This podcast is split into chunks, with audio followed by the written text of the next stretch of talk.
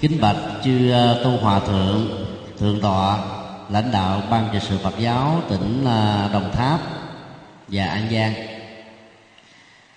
Kính thưa đại đức thích giác ân, trụ trì chùa Quan Âm Cổ Tự, cùng ờ, tất cả chư tôn đức tăng ni. Kính thưa toàn thể quý phật tử chuyện về bồ tát quan thế âm là rất nhiều. Hôm nay chúng tôi xin chọn uh, đề tài quan âm dự thiện để chia sẻ đến toàn thể quý vị.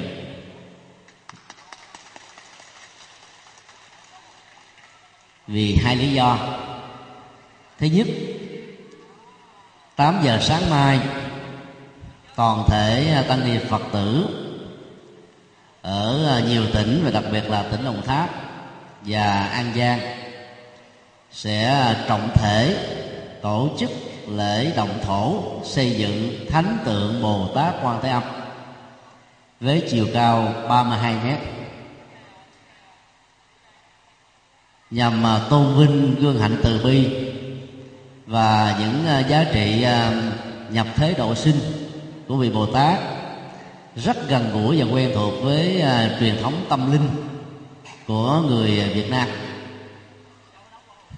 thứ hai, chuyện quan âm dự thiện mang sắc thái văn hóa phật giáo việt nam khá nhiều. Và là người việt nam, ta nên phát huy những truyền thống à, mang chất liệu việt nam cho con người việt nam phù hợp với văn hóa việt nam. Giá trị ứng dụng của nó cũng sẽ à, cao đẹp hơn nhiều. Một à, lý do nhỏ khác dầu không quan trọng, nhưng cũng ờ, cần nói ra đây.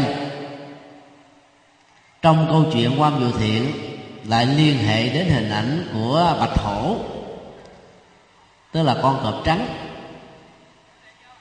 Thông thường á, đề cập đến hổ, ta nghĩ như là loài lan sói, ác độc. Trong ờ, thế giới ờ, rừng xanh, còn trong xã hội đó đó là dân anh chị, thuộc về xã hội đen nghe đến tên của những người như thế là ai cũng phải sợ mà lánh xa.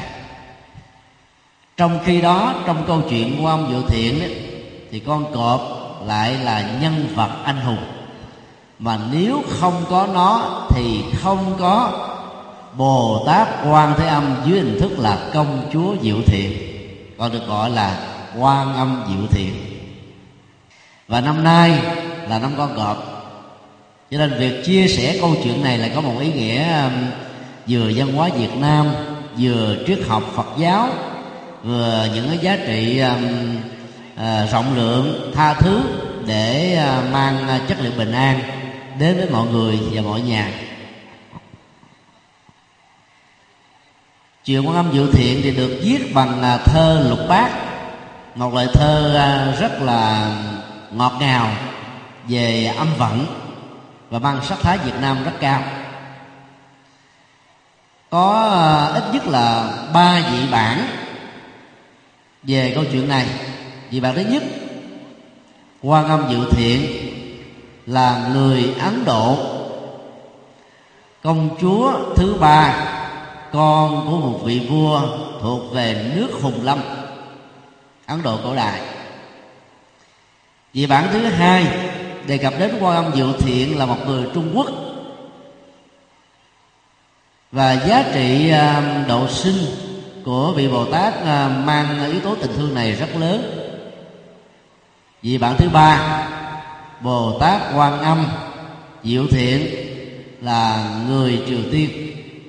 Như vậy bản quan âm diệu thiện được lưu truyền tại việt nam á, lại là một cái ấn bản rất là hay vì nó liên hệ đến một ngôi chùa đó là chùa chùa hương ở miền bắc mà lát nữa trong phần à, phân tích về chuyện đó, chúng ta sẽ thấy được cái giá trị nhập thế của ngôi chùa Việt Nam và nền văn hóa Việt Nam trong à, nội dung à, triết lý của câu chuyện này.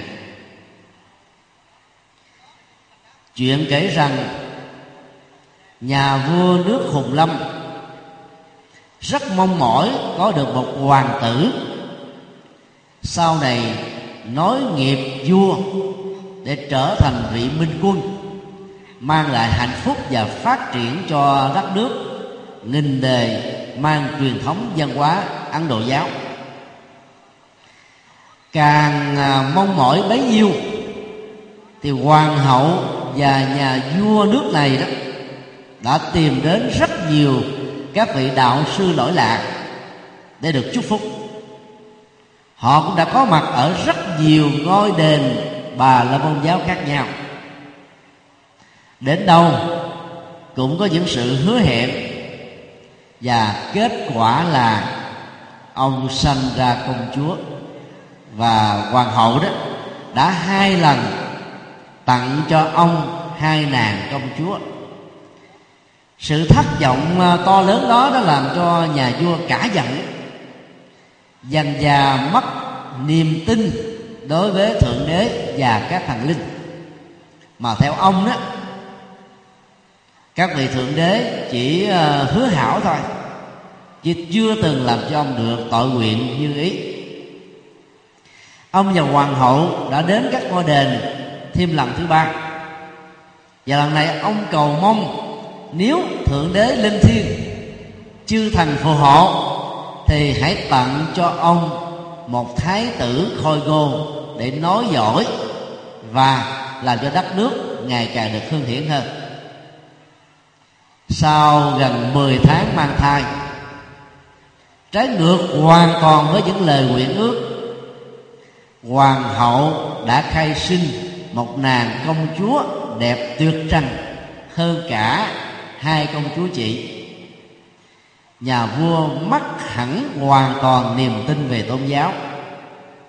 Từ đó, bao nhiêu nỗi hoài vọng về một đứa con trai đã trở thành sự sân hận rất lớn và công chúa diệu thiện trở thành nạn nhân, hướng lấy hết tất cả những nỗi đau bất hạnh mà vua cha đã đổ dồn vì không biết là trút đổ lên người nào.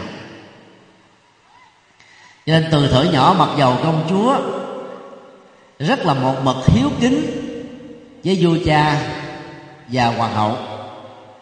Ấy thế mà vua cha không có một chút thương tình gì đến công chúa hết.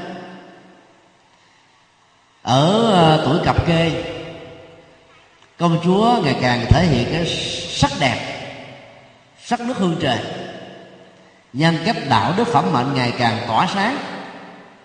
Và nhà vua hy vọng rằng đó, vài năm sau, với cái sắc đẹp và sự khôn ngoan, đạo đức nhân cách vĩ đại của cô công chúa thứ ba này, nhà vua sẽ có được một chàng phò mã, có thể à, làm bớt đi nỗi đau không có con trai và giúp ông làm vững nghiệp đế vương nhưng không ngờ đó, mỗi ngày, mỗi tháng, mỗi năm trôi qua, ý định về việc lập gia thất của công chúa ngày càng trở nên mờ mịt. Vì công chúa thấy rất rõ rằng là việc đính hôn với bất cứ một người nào giàu là thương yêu công chúa, đặc biệt nhất trên đời này đi nữa, thì hạnh phúc đó cũng chỉ là của riêng mình. Trong khi biết bao nhiêu là bá tánh, thần dân đang sống khốn khổ, gặp rất nhiều trướng duyên, tai ương tạc ách và do vậy, tâm của công chúa hướng về một phương trời cao rộng hơn. Đó là mang lại an vui, hạnh phúc cho rất nhiều người. Công chúa đã cư tuyệt. Điều đó đã làm cho nhà vua vô cùng bực dọc. Và rất nhiều à, quan cận thần đã bài mưu hiến kế trong đó kế sách quan trọng nhất đó là nhà vua giả dạng giả vờ cho công chúa được xuất gia đúng với nguyện ước của nàng. Trước khi làm việc đó, đó thì nhà vua và các quan tước đã đến một ngôi chùa mang tên là bạch tước sắp xếp với vị hòa thượng trụ trì rằng khi công chúa con ông đến xuất ra đầu phật tại ngôi chùa này. Thì ông tiếp đãi cho đàng hoàng. Sau đó dài ba tháng, sau khi tiếp nhận những giá trị cao siêu từ giáo pháp của đức phật, rất kính mong hòa thượng thương tình dạ nhà dương này mà hướng dẫn cho công chúa từ bỏ ý định xuất trần trở về lại đời sống hoàng gia, lập gia thất, sanh con để trong tương lai ông có cháu nội để cưới ngôi vua. Vị hòa thượng trụ trì và tăng chúng trong ngôi chùa đã giải thích với nhà vua rằng, mọi việc trong cuộc đời này, nhất là lý tưởng về cuộc sống, thuộc về quyết định của tâm ý con người không phải chúng ta ép mà có thể được. Nhưng nếu đại vương cứ một mực bắt công chúa phải trở thành là người lên xe hoa, thì chưa hẳn việc đó đã làm cho công chúa được hạnh phúc. Theo à, nhà sư, thì đại vương nên để cho công chúa tự do chọn lựa đường hướng tương lai và lý tưởng của bản thân mình. Nhà vua cả dặn và hăm dọ nhà sư rằng, nếu hòa thượng không hoàn thành được sứ mệnh được ta trao phó, thì cái đầu của hòa thượng sẽ bị rơi. Tăng chúng tại ngôi chùa này sẽ bị cưỡng bức ra đề và ngôi chùa này sẽ trở thành tro bụi. Nói xong, nhà vua đã quay ra bên ngoài và trở về lại hoàng cung ngay lập tức lòng vẫn còn rất nhiều sự tức tối và cả giận. Đến ngày lễ xuất gia, hòa thượng trụ trì và tăng chúng đã làm lễ rất là trang trọng. Có sự chứng kiến của nhà vua, hoàng hậu và nhiều thần dân. Và đây là một cái hiện tượng rất lạ, một công chúa, theo câu chuyện dân gian này đầu tiên trong lịch sử của ấn độ đi tu. Điều đó đã làm cho biết bao nhiêu người lại càng bội phục công chúa hơn nữa. Dĩ nhiên à, vị hòa thượng chủ trì là người đã hiểu phật pháp rất sâu, mang lại lệ lạc, hạnh phúc cho biết bao nhiêu là người. Cho nên hòa thượng đã không thể nào dưới sự áp lực của nhà vua mà buộc công chúa phải hoàn tục công việc của hòa thượng mỗi ngày là giảng dạy chánh pháp cao siêu để nuôi lớn hạt giống từ bi và trí tuệ của công chúa. Mà theo hòa thượng đó, hạt giống phật pháp của công chúa là đặc biệt, không có một người phụ nữ nào, thậm chí người nam trong giai đoạn đó có thể sánh bì một phần. Hòa thượng rất hãnh diện và cảm thấy hạnh phúc rằng là mình có được một cơ hội để nuôi dưỡng được rương cột Phật pháp trong tương lai. Cho nên, nhiệm vụ của hòa thượng là làm sao để cho hạt giống tiềm năng này trở thành một hiện thực, mang lại lệ lạc cho rất nhiều người. Nhiều tháng trôi qua, nhà vua vẫn thầm lặng cho các sứ thần đến gặp hòa thượng chủ trì và hỏi rằng là việc thuyết phục đó đã thành công hay chưa? Hòa thượng nói việc đó là chẳng đặng dừng, có nghĩa là không thể nào thực hiện được. Nhà vua ra tối hậu thư, yêu cầu hòa thượng trụ trì trong vòng một tháng. Nếu không giúp cho công chúa hiểu rõ được hạnh phúc trần đời mà đỉnh cao nhất là dưới quyền mà công chúa sẽ được, thì đầu nhà sư sẽ rơi và chùa sẽ bị đốt như là lời hăm dọa đầu tiên vị vua, vị hòa thượng, trụ trì đã nói với sứ thần rằng, kẻ tu hành này, kể từ khi hiểu được đạo lý của đấng đại giác ngộ, đã xem cái chết đó chỉ là một cái cơn gió thoảng mây bay. Tất cả mọi thứ trên cuộc đời này không có gì là quan trọng nữa. Chỉ có đạo đức, sự phụng sự để giúp cho mọi người được an vui hạnh phúc là mối quan hoài lớn nhất của kẻ tu hành. Cho nên, giàu chuyện gì sẽ đến? Kẻ tu hành này cũng quan hỷ chấp nhận cho đã đến, như là một nhân duyên. Và giả sử điều đó là một sự thật, kẻ tu hành này hoàn toàn không có một tiếc nuối gì vì nhiệm vụ của một nhà tâm linh đã được hoàn tất. Và vị công chúa sư cô diệu thiện này sẽ trở thành là một bậc thánh trong tương lai. Sứ thần về tấu trình lại nhà vua nhà vua giận lắm. Trước khi giết vị hòa thượng chu trì, thì nhà vua đã ra lệnh cho phát hỏa ngôi chùa. Và với kế sách này, ông nghĩ rằng sẽ có thể buộc công chúa không còn chỗ nương náu nào ở thiền môn cũng không có một ngôi chùa nào dám chắc chứa nữa, thì con đường cuối cùng mà công chúa phải chọn đó là trở về lại hoàng gia để lập hôn thất và sanh cho vua cha một hoàng tử kế ngôi trong tương lai. Nhưng kế sách vừa nêu đã trở nên hoàn toàn vô hiệu và sai lầm. Khi mà các quân lính nhận lệnh từ nhà vua. Chuẩn bị phát hỏa để thiêu đốt trọn vẹn một ngôi chùa. Thì lúc đó dầu trời sắc trong xanh, bỗng dưng tối sẫm lại ngay lập tức.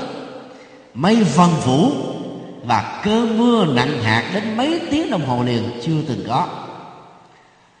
Lúc đó không phải là mùa mưa, là một mùa nắng rất là gắt vào khoảng tháng tháng 6 tháng 7 và tại Ấn Độ, tháng 6 tháng 7 thì quý vị biết là nó có thể lên đến 42 độ là chuyện rất là thường.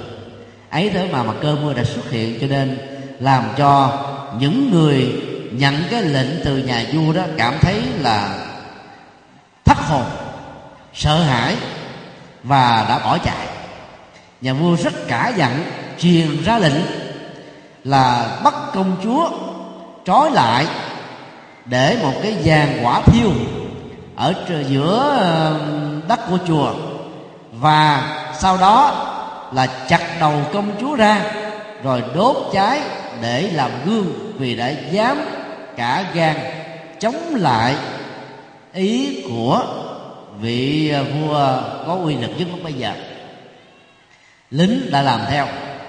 Hòa thượng chủ trì và tăng chúng đã bị chó chặt.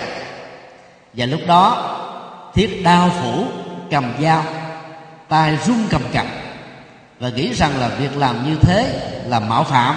Nhưng đây là lệnh của nhà vua, không thể dám khi quân và bắt buộc phải làm. Dao thật là bén dơ lên thật cao và chuẩn bị hạ xuống để lấy đầu của công chúa.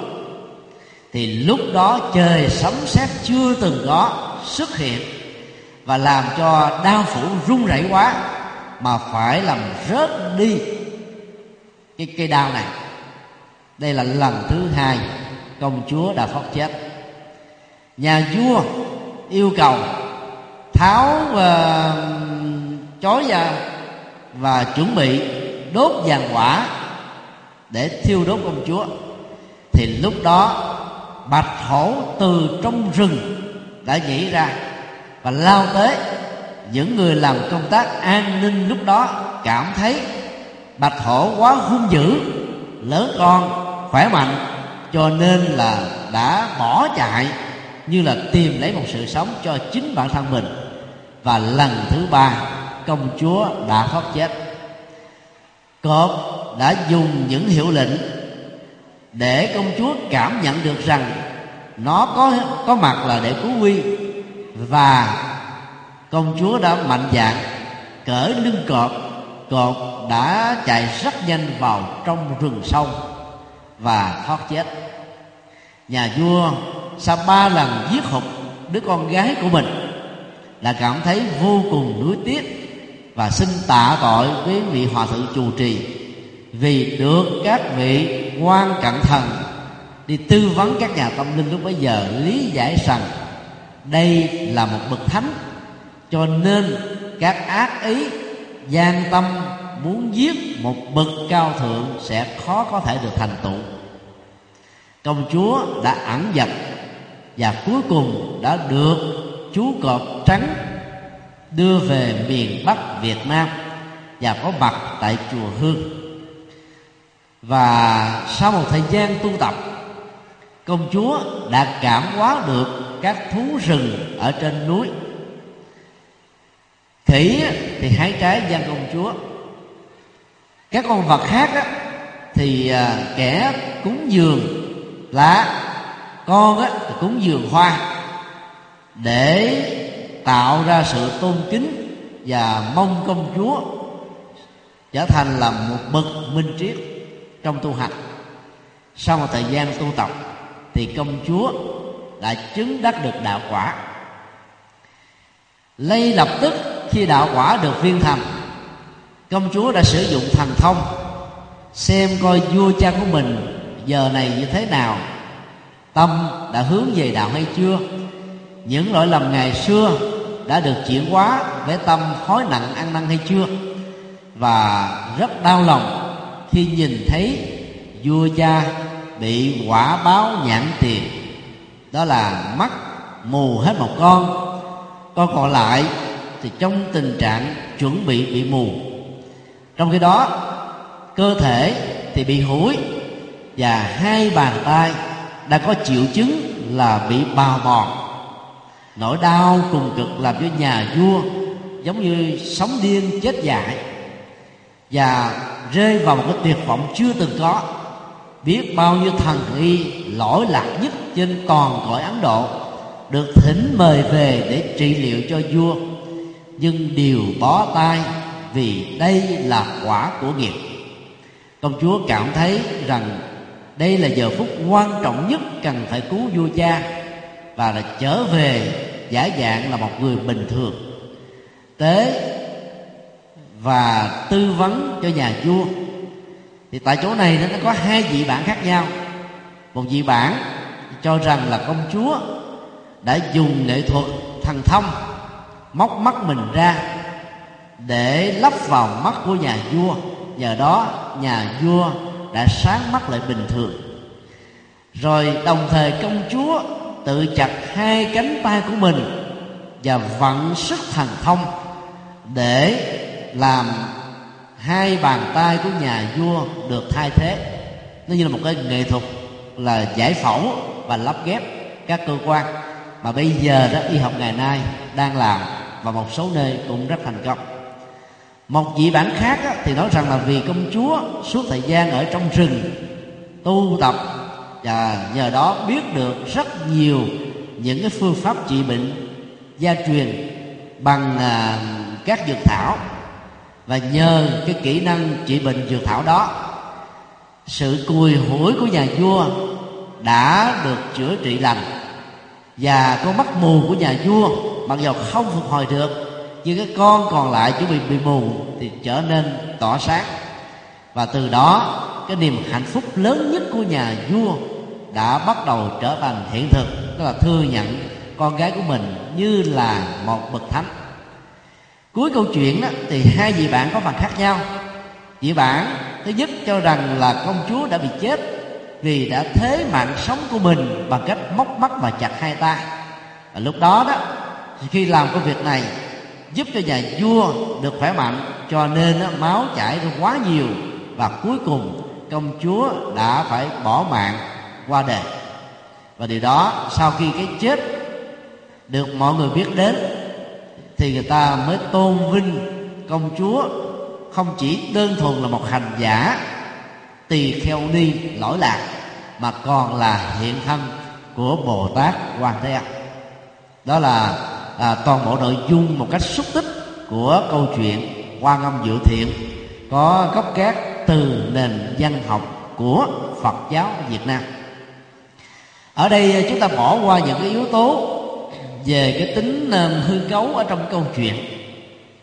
Thứ nhất các vị bản cho rằng chuyện được diễn ra tại đất nước ấn độ tức là nước hùng lâm. Mà nước ấn độ cách việt nam á, nếu đi bằng máy bay trực tiếp là 4 tiếng rưỡi đồng hồ.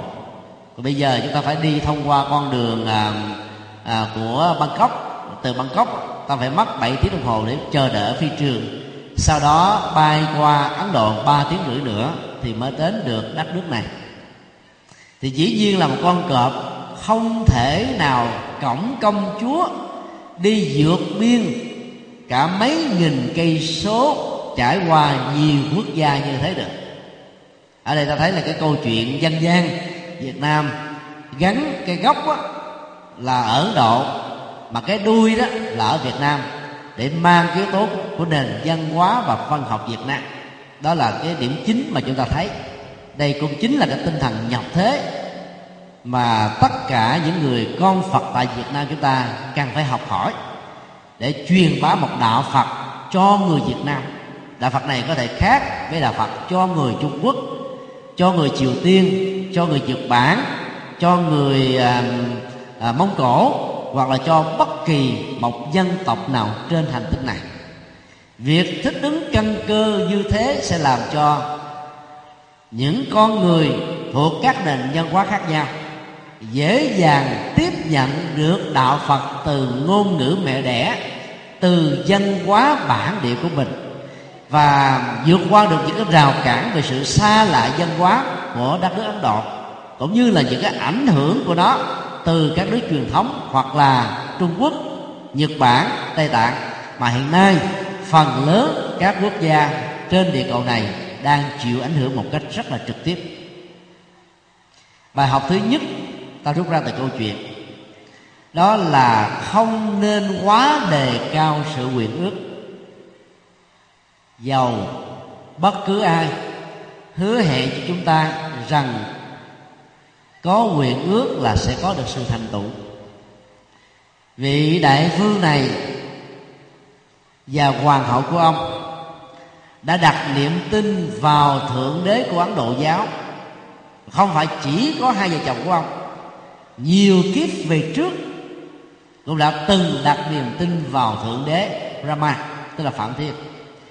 Ấy thế mà kết quả khai hoa nở nhụy của hoàng hậu là ba cô công chúa, chứ không phải là một hoàng nam nào.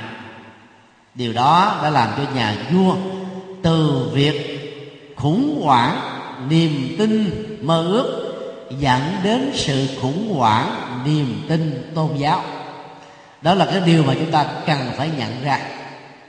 Phần lớn các tôn giáo giàu là nhất thần hay là đa thần, đều hứa hẹn cho chúng ta rất nhiều các chiếc bánh vẽ rằng là cầu gì được đó.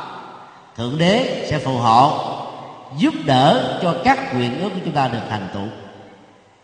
Đức phật nói trong bài kinh đầu tiên tại vườn nai sau khi thành đạo, vô thượng bồ đề, rằng mọi việc trong cuộc đời này, từ lớn cho đến nhỏ, từ trực tiếp cho đến gián tiếp liên hệ đến ta, đều có nhân, duyên, quả và báo của nó. Không bao giờ là một sự tình cờ. Không bao giờ là một sự áp đặt, an bài, sắp xếp của thượng đế và các thần linh. Mọi vật đều có quy luật nhân quả trong tự thân của nó và đối với sự vật xung quanh. Cho nên á, mơ ước càng nhiều mà nếu không đạt được nó thì ta rơi vào tình trạng là tổn thất niềm tin và thậm chí có thể là từ bỏ tôn giáo của không chừng. Đức phật đã nói trong bài kinh đầu tiên một trong tám phạm vi của khổ đau là cầu bắt đắc khổ tức là cầu rồi mong muốn và càng đặt niềm tin nhiều chừng nào trên những mơ ước mà không đạt được sự hiện thực trong thực tế, sẽ làm cho nỗi khổ niềm đau gia tăng gấp đội chính vì thế mà đạo phật có dạy chúng ta là ít muốn và biết đủ. Học thuyết này không phải dạy chúng ta về cái sự an phận, chấp nhận, mà dạy chúng ta một cái nghệ thuật là muốn cái gì thì hãy đầu tư làm việc đó bằng thực tế tất cả những gì trong tương lai đều là kết quả của hiện tại. Trong hiện tại không nỗ lực làm mà chỉ có bước không thì trước sau gì cũng đổ thấp, tổn thất niềm tin. Và khi niềm tin bị tổn thất rồi việc khôi phục nó không phải là một chuyện dễ dàng. Trong khi đó đạo phật lại hướng dạy chúng ta một cái khuynh hướng hoàn toàn khác từ niềm tin tôn giáo mà phần lớn gắn liền với mê tín dị đoan. Khi trở thành phật tử rồi, ta được hướng dẫn là phát nguyện. Cầu nguyện và phát nguyện nó chỉ khác nhau ở chỗ động cơ và mục đích. Cầu nguyện là mong về cho mình, người thân, người thương, gia đình của bản thân thôi. Trong khi đó, biết bao nhiêu người biết bao nhiêu chúng sinh trong vũ trụ bao la này. Chịu khổ đau, gặp rất nhiều tật ách ấy thế mà chúng ta vẫn dững dưng vô sự như chẳng hề có chuyện gì đã xảy ra. Trong khi đó, bất cứ một cái chuyện nhỏ đối với bản thân mình và những người thân người thương, như là đứt ruột. Và do vậy, cái tình thân quyến đó nếu không khéo, có thể làm cho chúng ta trở nên nhỏ hẹp đi. Mặc dầu quan tâm, chăm sóc, lo lắng cho người thân, người thương là trách nhiệm có giá trị về phương diện gia đình và luật pháp. Đạo phật chẳng những không cấm về vấn đề này mà còn khích lệ chúng ta nên thể hiện nó bằng một sự cam kết và thông minh. Bên cạnh điều đó, ta cần phải thấy rõ được một điều, đó là phải chia sẻ tình thương của chúng ta về những gì mà mình đã có, đã đạt được với những mảnh đề bất hạnh, kém may mắn hơn bản thân mình.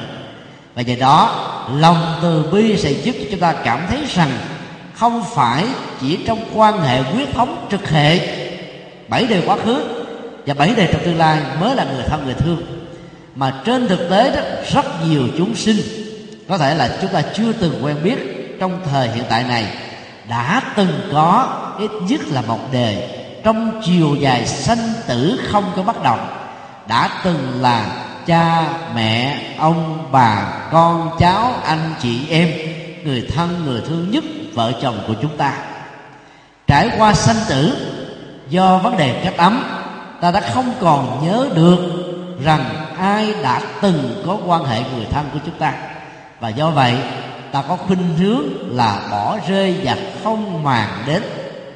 Mỗi ngày mỗi giờ theo dõi các phương tiện truyền thông, internet tv báo chí, radio trên toàn hành tinh này, nỗi khổ niềm đau có sóng thần động đất, bệnh dịch, mất mùa, tai ương, tật ách, tai nạn giao thông, chiến tranh, chết tập thể, chết cá nhân, chết hỗn ngang, chết khổ đau, chết mất tích, chết không toàn thay diễn ra hàng giờ và thậm chí là hàng giây phút mà phần lớn chúng ta có bận tâm gì đâu, có thương tiếc họ gì đâu.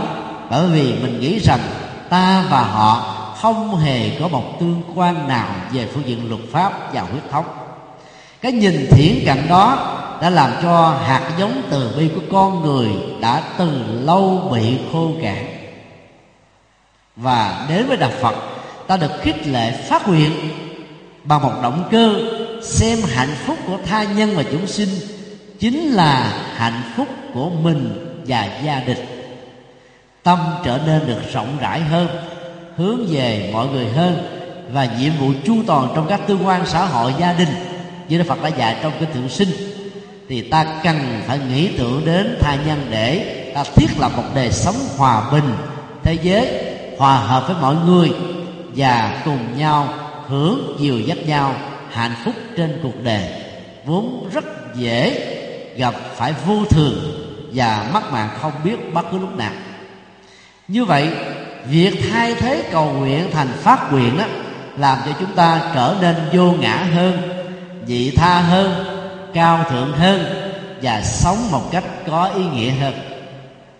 Khi ta thực tập, những lời phát nguyện như đức phật đã dạy và được các nghi thức tụng niệm gắn vào trong phần cuối của các bài kinh bắc tông. Đương nguyện chúng sinh, nghĩa đâu na là cầu cho tất cả chúng sinh. Chúng ta phải thấy rất rõ rằng cha mẹ, vợ chồng, anh chị em, con cái, người thân thương đã được bao hàm trong khái niệm chúng sinh rồi. Mà ta không cần phải thể hiện bất cứ một cái gì đó riêng biệt cho những người ấy nữa. Cho nên, cầu nguyện thì tâm mình trở nên nhỏ hẹp, phát nguyện thì trở nên cao thượng, mà nhân quả phước báo và phương diện đạo đức đó, tỷ lệ thuận rất nhiều với sự rộng lượng của tâm. Cho nên chỉ cần thay đổi thái độ, tầm nhìn thì cứ mỗi một hành động phát nguyện trôi qua trong cuộc đời, ta đã mang lại nhiều hạnh phúc hơn, phúc lộc hơn cho bản thân mình và những người thân thương. Và ta cũng tránh được cái tình trạng tổn thất niềm tin và khủng hoảng niềm tin như là vị vua nước ờ, hưng lâm này. Vì cầu nguyện một hoàng nam mà ba lần thất bại cho nên đã quán trách trời đất thần linh và thậm chí là khởi lên sân si và muốn thiêu rụi cả một ngôi chùa rất nhiều phật tử khi đến chùa bằng con đường tín ngưỡng do người thân của mình hướng dẫn, hoặc là bạn bè đi trước mà không hiểu đạo phật một cách nghiêm túc là nghĩ rằng là cầu gì được đó. Và do vậy, cứ thi nhau mà cầu. Cầu không được rồi đó, bắt đầu mới tổn mất niềm tin, thế này thế nọ. Và dần già đó, nói rằng là phật ở chùa này không linh, cho nên hãy đến phật ở chùa quan âm cổ tự của thầy giác ân thật ra các phật bồ tát a la hán và thánh tăng không thể giúp cho chúng ta nếu mình không làm đúng quy trình của nhân quả. Câu chuyện à, thiền học của à, trung quốc đã dạy chúng ta một điều. Các bậc xuất gia và chứng đạo, khác với người phàm ở chỗ là không lầm nhân quả chứ không phải là không bị dòng nhân quả kiềm tỏa. Bất muội nhân quả, tức là không bị lầm, tức là hiểu nhân quả, sống đúng với nhân quả, và chuyên bá đạo lý phù hợp với nhân quả. Nhân quả được xem là trọng tâm triết học của phật giáo. Bài kinh tứ diệu đế dạy chúng ta hai lớp nhân quả. Thứ nhất là nhân quả khổ đau, và thứ hai là nhân quả hạnh phúc. Đức phật dạy, mọi người phải có bản lĩnh đối diện với nỗi khổ niềm đau mà mình đang à, gặp phải, không được đào tẩu. Dầu người trung hoa có xuống quý vị bằng một câu nói, trong 36 kế, tẩu là thượng sách thì ta phải hiểu dưới nền triết học của phật giáo, tẩu là hạ sách thì tẩu là một sự phủ định. Ta khổ quá, cứ bỏ cho đó mà đi là xong ta sống không hạnh phúc với người vợ hay người chồng không nhà, cứ bỏ ngôi nhà mà đi. Nghĩ như thế này là xong. Ta dặn một người nào đó, ta bỏ khỏi cái địa điểm mà người đó có mặt là xong. Cái bế tắc, cái rắc rối, cái mâu thuẫn vẫn tiếp tục theo đuổi chúng ta như là một nỗi ám ảnh. Và sau này đó khi gặp lại những hoàn cảnh, những điều kiện, những con như thế thì khổ đau lại gia tăng. Bởi vì cái gốc của nó chưa được chuyển hóa cho nên Đức Phật dạy chúng ta phải có trí tuệ, bản lĩnh, dũng khí và sự bình tĩnh, không sợ hãi để đối diện và thấy rõ nó nằm ở chỗ nào. Phân tích được mặt mũi của nó thì ta mới vượt qua được nó đó là tìm nguyên nhân. Sau khi rõ được nguyên nhân rồi, đức phật dạy chúng ta là phải có một cái niềm tin rằng tôi sẽ có được hạnh phúc, bình an, mọi việc đều được như ý và nó không chỉ là lời nguyện cầu mà được thực hiện bằng con đường thực tập, đó là bát chánh đạo cái quy trình của sự phát nguyện trong đạo phật là thế, rất thiết thực, rất khoa học và rất có kết quả. Nếu nhà vua hiểu được đạo lý nhân quả như đức phật đã dạy, thì nhà vua đã không còn đặt niềm tin vào thượng đế và các thần linh. Thì đâu có khởi lên một cái sanh hận là tổn thất niềm tin tôn giáo dẫn đến là những cái chuyện càng bậy đốc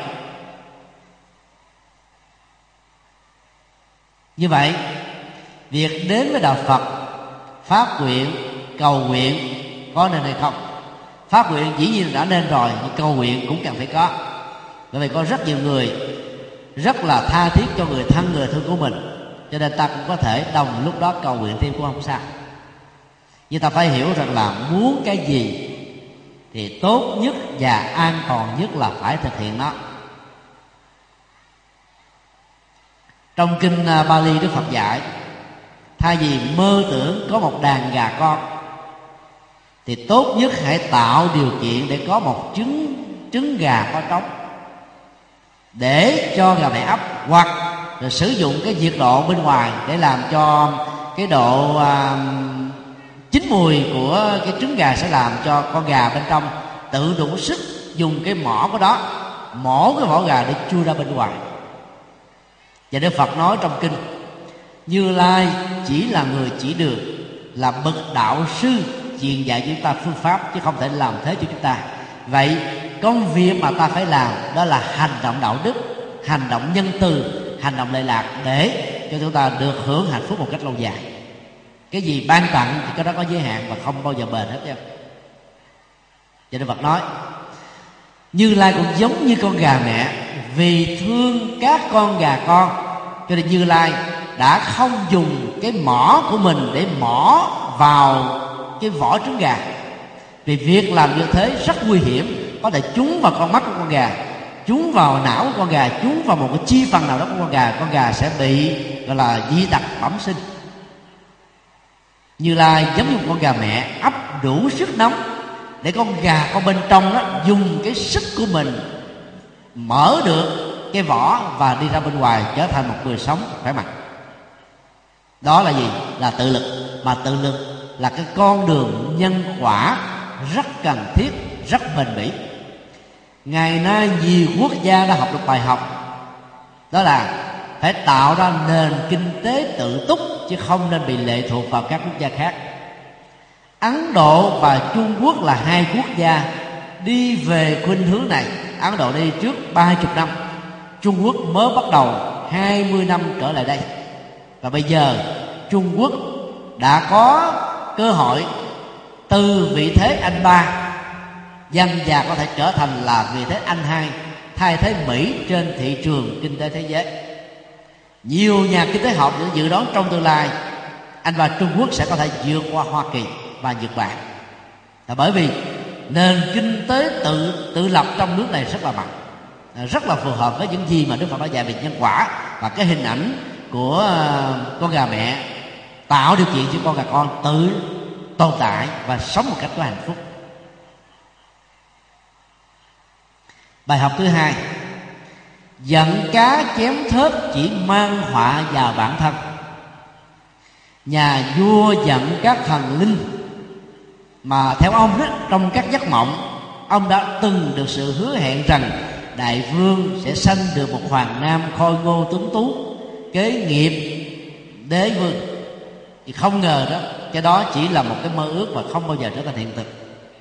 Dẫn đến tình trạng giận quá, đổ dồn nỗi khổ niềm đau lên đứa con ruột của mình là nàng công chúa diệu thiện rất nhiều người trong chúng ta cũng thỉnh thoảng ứng xử thiếu sáng suốt như thế. Ra ngoài xã hội bị người khác ăn hiếp, tức lắm, bực lắm, khó chịu lắm. Về nhà ăn hiếp lại vợ và con, bởi vì vợ con không dám cự cãi lại mình. Để chứng tỏ rằng tôi là nhân vật rất ghê gớm chứ đâu phải là bỏ đi đâu. Hoặc ở tại xí nghiệp hoặc là cơ quan, cái người lãnh đạo mình là một người trẻ hơn mình đôi lúc nói nặng nhẹ, làm cho mình bị tổn thất. Về nhà, ta muốn chứng minh mình là có quyền quy và thế lực, cho nên là quát tháo chửi bới như một người gia trưởng, và không hề tạo điều kiện cho người thân thương nhất của mình có được cơ hội mở miệng để giải bài những gì họ cảm nhận. Ta lại dùng công thức là cả vú lấp miệng em gây một cái ức chế tâm lý ở những người thân thương nhất của chúng ta càng thương họ thiếu phương pháp chừng nào, ta càng mang lại nỗi đau cho họ chừng đó. Đó là một sự sai lầm. Và cái giận cá chém thức này đó, nó là một cái năng lực sân hận rất nguy hiểm. Mức độ tàn phá của đó là vô cùng, là là dữ tợn. Cho nên nếu ta là người thân, người thương của người lâm vào hoàn cảnh giận cá chém thân như thế, thì đừng nên buồn họ, uất hận họ mà ngược lại, phải thể hiện lòng từ bi thương họ vì họ đang bị lòng sân đạo diễn, họ không còn là chính họ nữa. Công chúa diệu thiện đã hiểu được điều này. Ngay từ khi chưa hề biết đạo phật là gì, rồi cái nhân cách vĩ đại đó đã làm cho công chúa cảm thấy đạo phật gần gũi hơn. Cái nền minh triết lòng từ bi, nền minh triết trí tuệ sự rộng thượng tha thứ đã làm cho nhân cách của công chúa trở nên là một bậc cao thượng chưa từng có ở trong giai đoạn ấy. Điều đó đã làm cho công chúa đến với đạo phật một cách rất dễ dàng. Và một điều rất là đặc biệt, công chúa đặt tên là diệu thiện. Thiện này không phải là thiện lơ tơ mơ, thiện tàn tàn, mà là thiện màu nhiệm. Thiện màu nhiệm gồm có hai nội dung thứ nhất là làm vô số việc lành trên tinh thần vô ngã và dị tha. Và thứ hai đó, làm điều thiện không phải để tạo phước báo để hưởng thụ cho chính bản thân mình, mà chia sẻ để giúp cho người khác vượt qua được những nghiệp xấu của mình. Ấy chính là sự mầu nhiệm của Phật pháp. Trong khi đó, danh hiệu quan âm được người ta tôn vinh sau khi công chúa qua đời gắn liền với một cái ờ, nền minh triết thực tập là nghe chỗ nào có khổ đau, chứng kiến chỗ nào bế tắc, thì những con người có tấm lòng rộng lượng như là bồ tát quan thế âm, trên thực tế họ là quan thế âm sống. Cần phải đến tìm hiểu ngọn ngành và giúp đỡ cho họ được vượt qua những bế tắc bằng con đường bát chánh đạo và nhân quả trong sự hành trì. Như vậy, danh hiệu quan âm diệu thiện. Có thể hiểu như là một danh từ riêng cho công chúa diệu thiện, nhưng cũng có thể hiểu là một nhân cách, một đức tính tốt mà tất cả chúng ta cần phải phát triển. Sự giận cá chém thớt là một sự sai lầm về nhận thức luận và đạo đức học. Và công chúa diệu thiện đã giúp cho bản thân mình không nên đối chọi lại với cái sự sai lầm do lòng sân và si đạo diễn tìm nhiều cách để giúp cho cha của mình vượt qua được cái nghiệp bản thân. Nhưng khi còn là tại gia, thì công chúa đã không thành công, vì nghiệp lực của vua cha nặng quá. Câu nói trong kinh điển đạo phật, một cái à, tâm sân hận có thể thiêu đốt cả rừng không đất không phải là một câu nói phóng đại. Có thể à, trong suốt cuộc đời của vua cha đã từng làm rất nhiều việc nhân từ. Nhưng vì có niềm tin mê tín, tin tưởng vào thần linh mà cho thực tế nhân duyên quả báo nó như vậy là như vậy. Không phải mong có con gái mà sinh con trai, mong sinh con trai mà được con gái đâu. Nghiệp chọn lấy chúng ta chúng ta không được quyền chọn lấy nghiệp. Việc cha mẹ sanh con chứ không thể sanh được tính nam, nữ, giới tính thậm chí là bị đê bộ môi không phải do chúng ta tự tạo ra được. Do đó làm cha, làm mẹ, giàu sanh bất kỳ một đứa con thuộc giới tính nào vẫn phải thương như là con một. Đức Phật nói là, Phật và Bồ Tát thương chúng sinh như là mẹ hiền thương con con son, con đầu lòng đấy. Không có một phân biệt đối xử nào hết. Có rất nhiều à, người cha, người mẹ khi à, con của mình đến tuổi 15 trở lên thấy rõ rằng là cái cậu bé mà mình mong mỏi rằng sau này nó lực lưỡng. Và trở thành là người kế thừa gia tộc này lại là một cái cậu OBD khổ lắm, giận lắm. Và không muốn thừa nhận đó một sự thật. Chửi với nó, đánh đập nó, có lợi ích gì đâu. Thế bây giờ, mọi thứ trên cuộc đời này nó đã thay đổi rất là nhiều.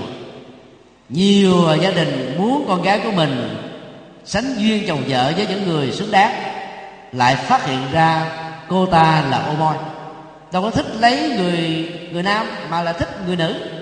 Thì bây giờ thái lan công nghệ giải phẫu giới tính rất là dễ. Nếu gia đình khá giả, tốn khoảng chừng 10 cho đến 15 ngàn đô đổi giới tính theo ý mình muốn. Và như vậy giúp cho đứa con này không phải bị mặc cảm về xã hội. Và cũng không nên cái chuyện đó là tội lỗi và không nên xem nó là một cái nghiệp gì nặng nề. Mà cứ thấy nhân duyên quả báo trong tự thân của con người đó như thế, thì phải như thế. Hay gì kháng cự, phủ định nó, thì hãy quan hỷ chấp nhận để không tạo áp lực cho con em của mình. Và hướng dẫn con em của mình sống một cách tự tin hơn và thành công hơn với cái thân phận nghiệp mà chúng đang có. Cái đó nó liên hệ đến sự hiểu biết và rộng lượng rất lớn từ cái cơn giận vô cớ, nhà vua đã trút lên biết bao nhiêu lời nói hăm dọ sân si đối với vị hòa thượng cao tăng. Là muốn lấy đầu của hòa thượng, muốn cưỡng bức hoàn tục các vị xuất gia chân chính, muốn thiêu đốt cả một ngôi chùa, thì dầu cho hàng rừng công đức, nghìn nghìn nghìn, trăm nghìn hecta rừng công đức mà nhà vua đã tạo nhiều kiếp cũng có thể bị đốt cháy một cách rất dễ dàng quả báo nhãn tiền bị mù lòa và cùi hủi là một cái thông điệp báo động dầu ta không tin, ta buộc phải tin. Có những cái nghiệp nặng quá, quả báo sẽ trổ ngay hiện đề. Khi chúng ta đang còn ngay khỏe mạnh, muốn hưởng thụ mà không có cơ hội được hưởng được phước. Và lúc đó đó, sự hối hận đôi lúc đã quá muộn màng lắm rồi cho nên tha rằng ngay từ ban đầu ta có niềm tin chân chính, hiểu rõ nhân quả để khỏi phải làm sai, thì về sau này khỏi phải nuối tiếc.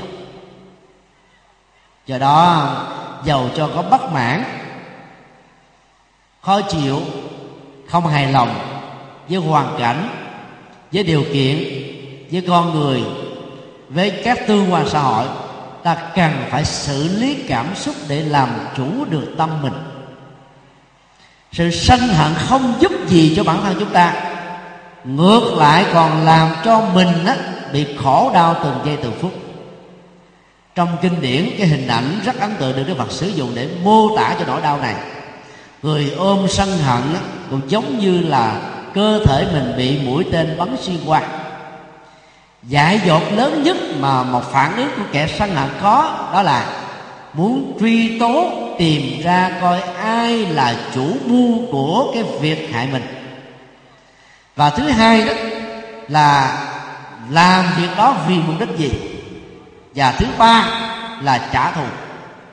Đức Phật nói rằng là người đó sẽ chết trước khi việc đó được tìm hiểu. Và trước khi cái cái cơn giận đó được, gọi là nguôi ngoai do trả thù được thành công. Cho nên tốt nhất là bẻ mũi tên và ta xử lý những cảm xúc khổ đau để ta trở thành người bình an. Đó là cách nghệ thuật tốt nhất. Câu chuyện thứ ba, bài học thứ ba, đó là trong các biến cố mà nhất là nỗi khổ niềm đau do người thân, người thương nhất của mình tạo ra, thì cái lòng mà cảm nhận với cái mức độ cảm thông đó cần phải được đặt lên đầu tiên. Dù sao đi nữa cái người tạo ra khổ đau cho dự thiện cũng chính là cha ruột của mình. Do vì à, thương con trai mà không biết cách, nó dẫn đến cái nỗi khổ niềm đau, cái nỗi hàm quan cho đứa con gái. Chứ không phải là vì động cơ ngay từ ban đầu muốn đi đọt các cô con gái. Nếu như thế thì hai con cô con gái đầu đã bị lãnh đủ rồi.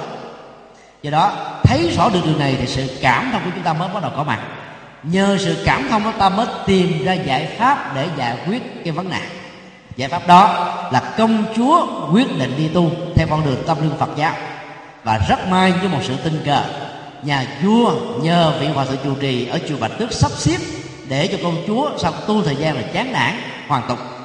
Thì không ngờ rằng cái môi trường tâm linh vĩ đại đó đã làm cho tâm nguyện từ bi của một người thàm đã trở thành một bậc thánh và đạo quả của công chúa một phần rất lớn là nhờ vào cái sự nuôi dưỡng của vị hòa thượng cao tăng này.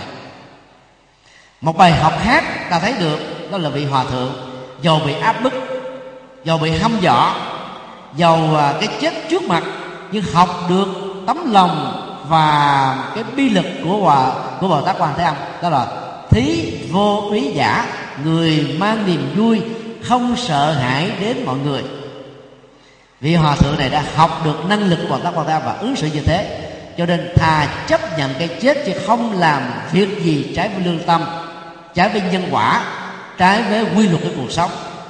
Nếu trong cuộc đời tất cả chúng ta đều làm được như thế, thì không có cách gì mà giặc ngoài xâm có thể chiến thắng được đất nước Việt Nam. Và dân tộc Việt Nam trong thời Trần, dưới ảnh hưởng của đạo Phật Việt Nam đã làm cho Việt Nam trở thành một cương quốc hai lần chiến thắng được giặc quy mông. Và vị đại đế có công lớn nhất trong vấn đề này đó là thiền sư vua Trần Nhân Tông. Và hiện nay đất nước Việt Nam, chính vì Việt Nam đang tôn vinh vị vua này là Phật, cho nên mới gọi là Phật Hoàng Trần Nhân Tông. Giáo hội chúng ta đã từ lâu thấy đó như là một chính sách cho nên đã kêu gọi bằng các thông tư là đến ngày mất và ngày sinh của thiền sư trần nhật tông, hãy tổ chức một cách tổng thể như là tưởng niệm một vị phật. Vì trên hành tinh này, vua trần nhân tông là người đầu tiên bỏ ngai vàng với tư cách là vua đi tu. Đức phật thích ca, tổ bồ đề đạt ma, tổ an thế cao chỉ là ba thái tử đông cung bỏ ngôi đi tu thôi còn trần nhân tông là vua đầu tiên trên hành tinh đã làm việc đó. Diệu thị là công chúa đầu tiên bỏ ờ, ngay vàng để đi tu. Ta thấy rằng là khi mà mình thấy được cái giá trị tâm linh lệ tha độ sinh là lớn đó, thì những cái giá trị vật chất nó không còn là cái mối gọi là ám ảnh nữa. Lúc đó các đe dọa về mạng sống nó không còn là một nỗi sợ hãi. Người ta hiểu rất rõ bằng trí tuệ thân thể này không phải là tôi tôi không nên bị lệ thuộc vào nó. Các sở hữu này không phải là tôi cho nên á, tôi phải thấy và sử dụng nó như là chức năng. Sử dụng đúng phương pháp mang lại lệ lạc cho nhiều người. Đang giàu thì phải làm cho giàu hơn đang thành công thì phải làm ăn cho thành công hơn nữa. Để sử dụng chánh tài tức là tiền bạc chân chính đó cho việc chia sẻ với những nỗi đau và những mảnh đề bất hạnh. Đây là chính là triết lý nhập thế của phật giáo. Và hòa thượng trụ trì đã làm rất thành công về vấn đề này. Bài học thứ năm. Thiện bao giờ cũng thắng ác ở cái cuối cùng. Có thể cuộc đời chúng ta bị lận đận bởi nghịch cảnh chướng duyên hâm dọ trở ngại rất là nhiều. Nhưng nếu ta không có niềm sân hận, không thói thất tâm bồ đề, không chán nản thất vọng, mà vẫn đeo đuổi mục đích cao thượng đó với tâm rộng lượng tha thứ bao dung thì hạt giống phước báo này sẽ trổ ngày càng lớn hơn nữa. Và kết quả là ba lần cái chết của diệu thiện đã được cứu sống. Hòa thượng chủ trì đối diện trước cái chết cũng trở thành là một nhân vật bất tử. Khi nhớ đến bồ tát quan diệu thiện thì người ta nhớ đến vị hòa thượng trong chùa bạch tước này.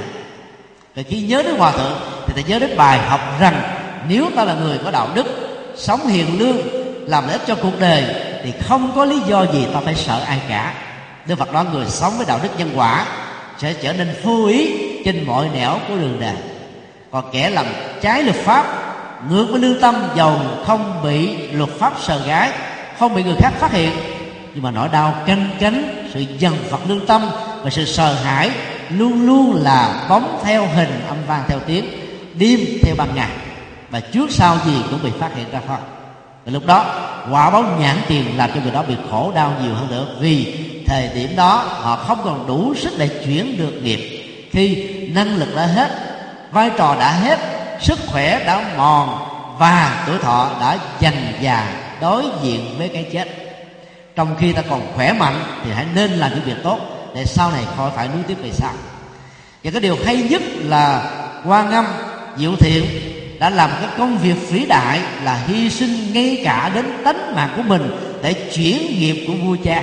Và đây là một bài học rất đặc biệt. Nghiệp do chúng ta làm cũng do chúng ta thay đổi. Không có định mệnh, không có số phận, không có sự an bài.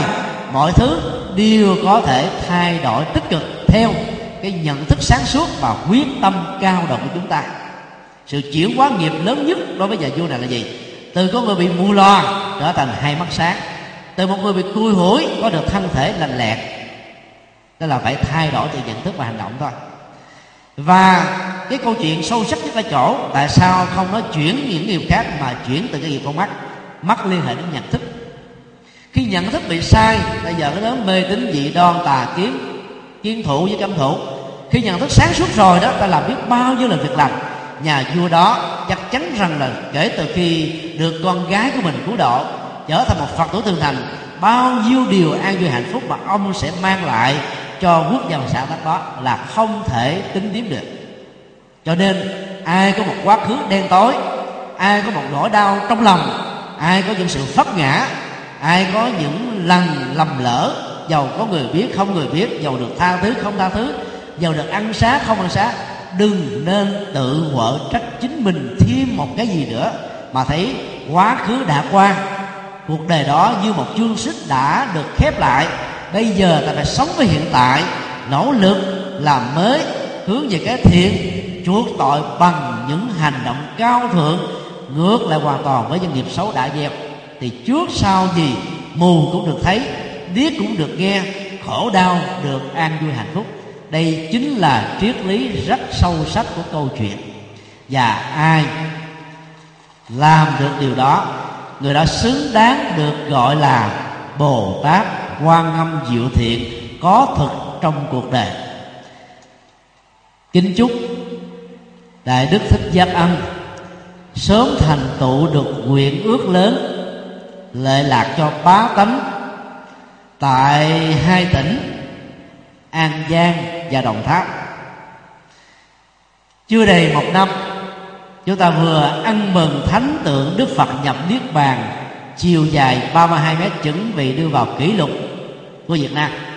Thì ngày mai chúng ta sẽ có được thêm một cái phước báo to lớn cùng với thầy trụ trì để động thổ xây dựng thánh tượng Bồ Tát 32 mét Bồ Tát Quan Âm. 32 mét tượng trưng cho 32 ứng thân của vị Bồ Tát này. Và nó khích lệ chúng ta là phải ứng thân, nhập thế, đa dạng, tùy duyên mà bắt biết để đem lệ lạc cho rất nhiều người và mỗi người nên trở thành là một sứ giả của Đức Phật. Chứ không phải chỉ có các vị thầy, các sư cô mới làm việc đó được. Tất cả quý vị, giàu lớn hay nhỏ, nam hay nữ, giàu vào đạo đâu hay là mới vào đạo, đều có thể làm được việc đó. Như là quan âm diệu thiện, đại lạc. Và kính cầu nguyện bồ tát quan thế âm linh Hiển và lòng từ bi tuyệt vời, giúp cho tất cả nỗi đau của chúng sinh được vơi đi và những quyền ước chân thành, những sự phát nguyện cao thượng của bá tánh tại hai tỉnh đồng tháp và an giang, sớm được thành tựu và đất nước việt nam được thanh bình, thế giới được hòa bình thịnh trị. Nam mô công đức lâm bồ tát nam mô quan hỷ tạng bồ tát ma ha tát.